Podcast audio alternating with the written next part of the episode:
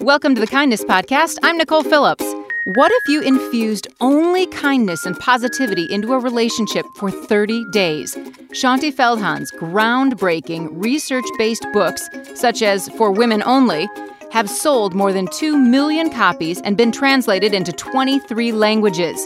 Now she's out with a new book and a 30 day kindness challenge that can dramatically improve those difficult relationships in your life.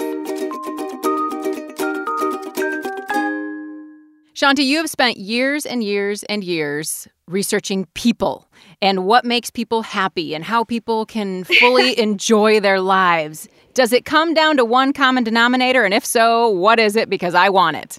Yes, it's it's actually funny when I was um, looking back at all these big studies that I've done and trying to figure out, you know, what makes people thrive in life and relationships. I, I had one of those slap the forehead moments when I realized that the common denominator, it turns out it's all about how you treat other people um, far more than how you yourself are being treated.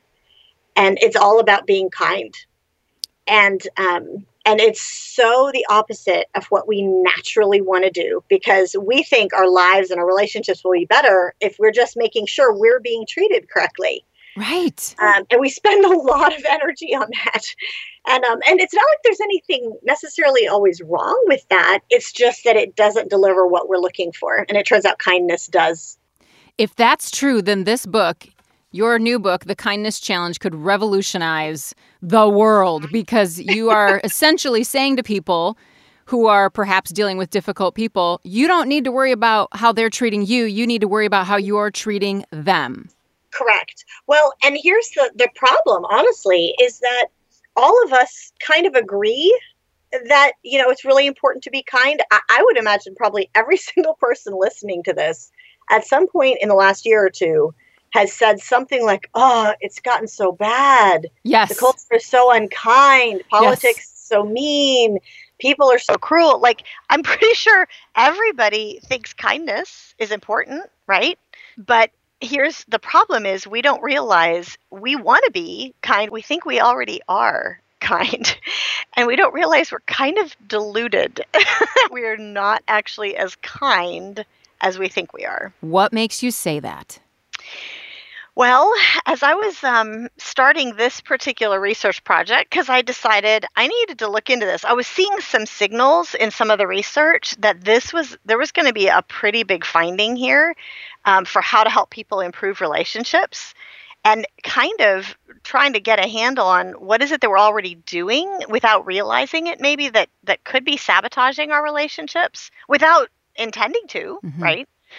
Um, I I started to catalog some of the responses that I was getting, and I realized every single one of us has um, these sort of unseen patterns of unkindness and negativity that we don't we don't at all recognize when they're happening, but they're there tend to be constant things in our day and there's there's seven patterns of, of negativity seven patterns of unkindness and we all it turns out everybody has at least one of them um, and so, some of us have more than one. and um, and it's really really crucial to try to figure out what yours are so you can overcome it. So you're saying we have blinders on to ourselves, but I would be willing to bet that we could tell each other what the other person has wrong with them. Is that true? But believe it or not, not necessarily. Okay. It's the kind of thing that you can sometimes be driven crazy by another person and you can't necessarily tell why. Mm. Right?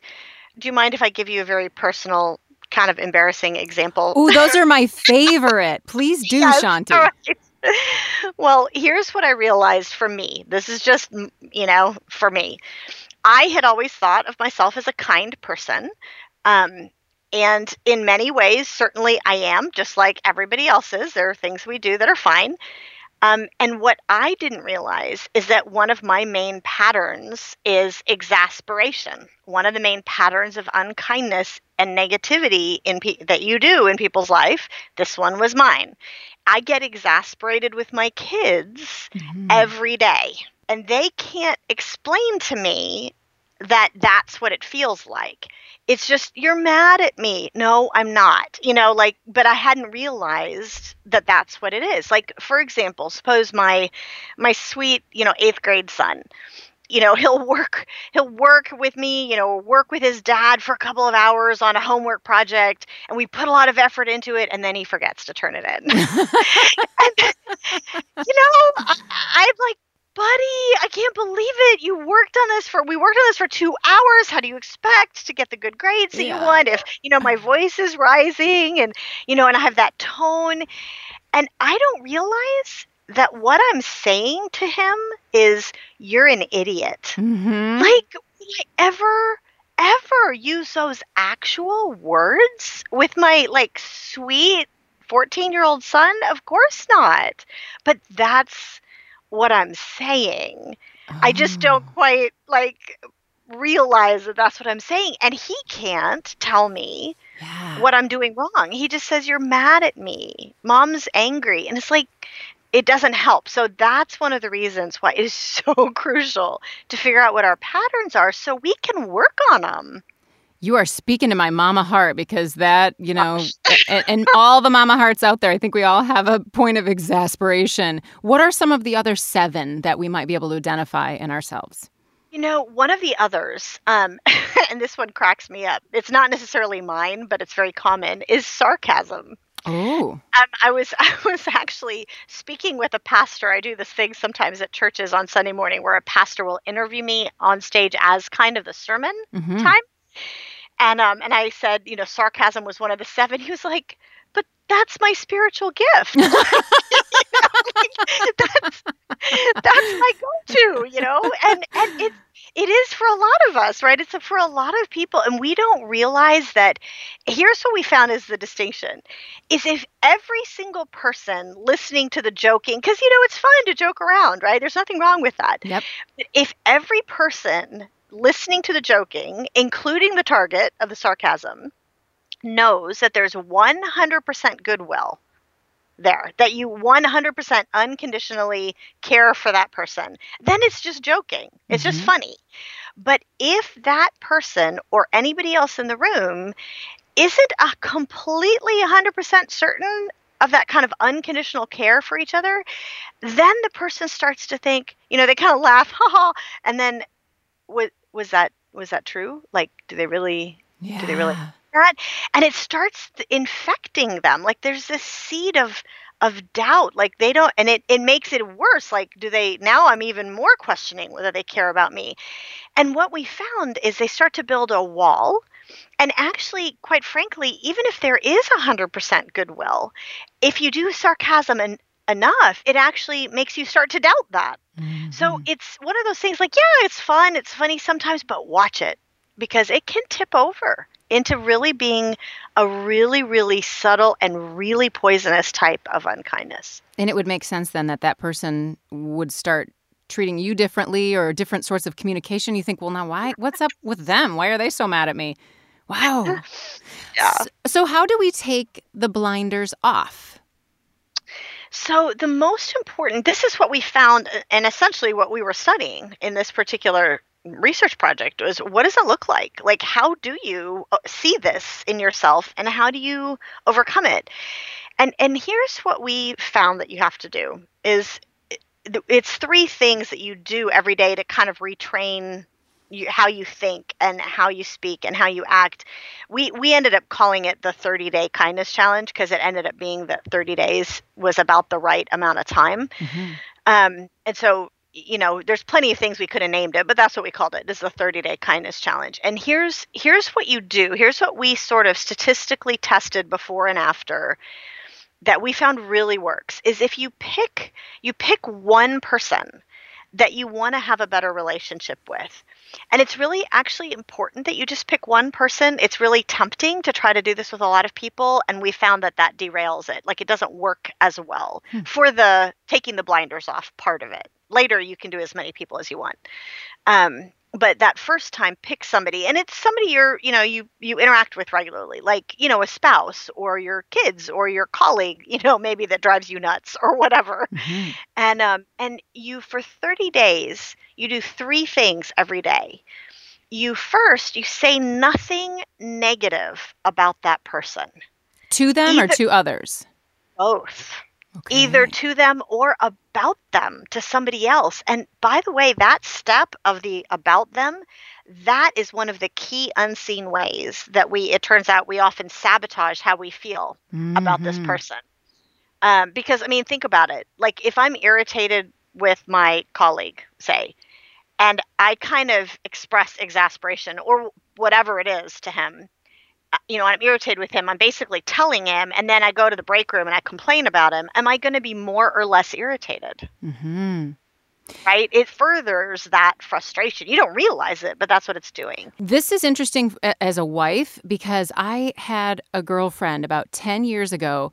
I, I, I used to love to complain about my husband. He travels all the time. You know, he leaves his socks on the floor. And I would just always have something to say about him because that's what, you know, as girlfriends, you get together and you talk about how your husband's aggravating you. And she said to me, she just looked at me with a very plain face and she said, Oh, does he cheat on you? And I said, No. She said, Does he flirt with other women? And I said, No. And she said, Does he still bring home a paycheck? And I said, Yes. And she said, What are you complaining about? and it was a hard truth telling. But from that moment on, I realized that I had a job as a wife to love and protect my husband through my own words and it changed Yeah. the way I treated him at home. And I didn't I would never have imagined that that could have happened. But so I guess I'm just saying that as a antidote to to absolutely seeing what you are saying about point number 1 Yeah, it it is it is an unseen, incredibly important piece of this puzzle. Really, to be candid, when you ask how do you take the blinders off, this number one point alone would do the job of taking the blinders off.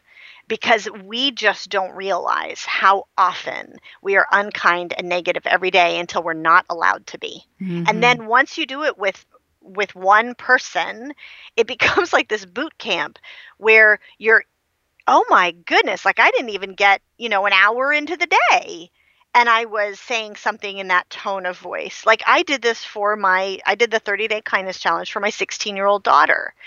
And I mean, she's a great kid, but she's 16. Like she can roll her eyes with the best of them, right? and uh, my head wants to explode. And I'm like, you know, she's going to go off to college here fairly soon. Like, I want a really good relationship with her. And so as I did it, I started to realize like we were barely through the process of making breakfast in the morning before, you know, I'd be like, so did you finish that, you know, homework or, or whatever? And she's like, oh, yeah, but I had to stay up. And I start, you know, and I started to say, you know, I have told you over and over again, you know, you've got to do it early. mm-hmm. Mm, man, like how often do I say the things like maybe they need to be said, but man, I I realized I'm saying this stuff multiple times a day. And maybe for a while once will do or maybe once every week to Mhm. retrain myself, you know, because it's it's coming out a lot more than I realize. hmm Okay, really interesting. Wow. Okay, so the first part is you got to watch what you're saying about someone negative. and to Say- someone. Say nothing Yeah. negative. Okay. Say right. nothing negative about that person, either to that person or about that person to somebody else. Okay. Nothing negative. What's the second?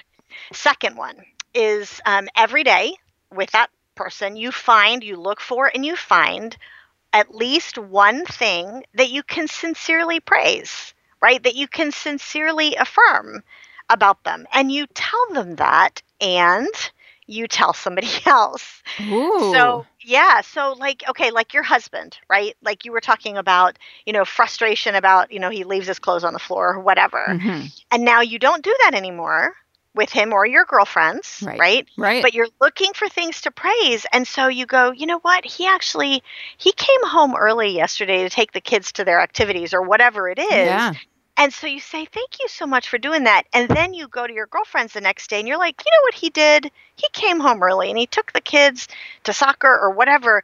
And you don't realize it, but what you're doing is you're actually telling yourself that. Like it's it is an incredibly important part of looking for what is really good and excellent and worthy of praise rather than what's worthy of driving you crazy. Yeah. So it retrains you. And you think about those things and you talk about You- those things. Absolutely. And and that you start to s- now suddenly you start to see them everywhere. And I'll give you a quick example of of this. I had one woman who was um, a part. We had a, a thousand people who were part of the research study on this. And one of the women who was going through the 30 day kindness challenge, you know, as we were testing the before and the after numbers and seeing how things worked. And she was like, Oh, you don't know Fred. like, like this is this is gonna be hard. Like, I'm like, okay, you know, it's fine. She's like, I honestly, I don't know how I'm gonna find one thing to praise every day. And I said, all right, so here's what maybe is an idea. You know, we were kind of just spitballing. This was pretty early on. And I said, do you have like a little notebook or that you can carry with you, or do you enter notes into your smartphone? Yeah. Okay, so here's what you do. On day like one, if you as you're looking for things don't just try to look for one like if you see one or two or three like write it down and you can use it as a bank Oh, like two or three right she's like oh good you know that's what i'll you know we'll we'll we'll write it you know so she started doing this and she said it was astounding like on day one she actually saw you know two things and so she's like okay i'm, I'm going to tell him number one i'm going to tell my friend number one and then i'll i'll have a bank for day two because i know i'm not going to see any well okay now then i'm seeing three things on day two so now i have a bank of multiple things that i can use for days three four and five and then on day three i realized i had eight things Ooh. You're noticing more and more and more every day. And she said i noticed i realized i was not seeing it because i wasn't looking for it Mhm. And once you start looking for it, you start seeing it everywhere. Mm, powerful. What's number three? Number three is every day do one small like action of kindness or generosity. So you're you're basically withholding what unkindness in what you say. You're doing you're saying kind things and number 3 is you're doing kind things. You're do, do one little action of kindness or generosity every day. For And that specific person. for that specific person. Again, the first 30 days, just do this with one person. I know it's such a temptation to try to do this everywhere. And we found, you know, it's not like there's anything wrong with that, but this is essentially a boot camp. It's retraining our brains, it's retraining what we think and what we see. And that, it turns out, really, truly happens best if you do it focused on one person, you start seeing the ick in yourself mm-hmm. everywhere. You start building up that person, and then you start seeing the reaction as you start saying these things and doing these things. And it's this amazing incentive to continue. And now suddenly you're building up a competence with again this one person as the sort of the training ground. And then you've developed eventually over the course of that 30 days now it's no longer just building a skill that takes about the first two weeks. The last two weeks is really building a habit Mm. and now it's going to be a habit in all your relationships. You may still have to focus, you know, try to do this as a focus thing with other people. But if you do it with this one first, we found that 89% of relationships improved. 89%, which is huge in social science. Like you don't see those kinds of numbers. Yeah. So I can see that very easily how how within my home doing an act of kindness toward my spouse, you know, maybe I bus his spot for him, maybe I put away his laundry or whatever, it's something I wouldn't normally do for him.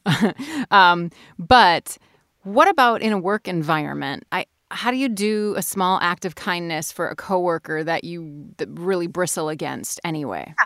Well, I mean, think about some of the things that acts of what it means with an act of generosity.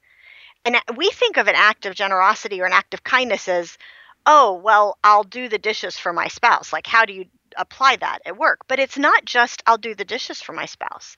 Maybe, for example, it's a, um, you know, his, as an example with the spouse, maybe his mother is at dinner and going, you know, Bob, I know that, you know, you could work fewer hours if you tried.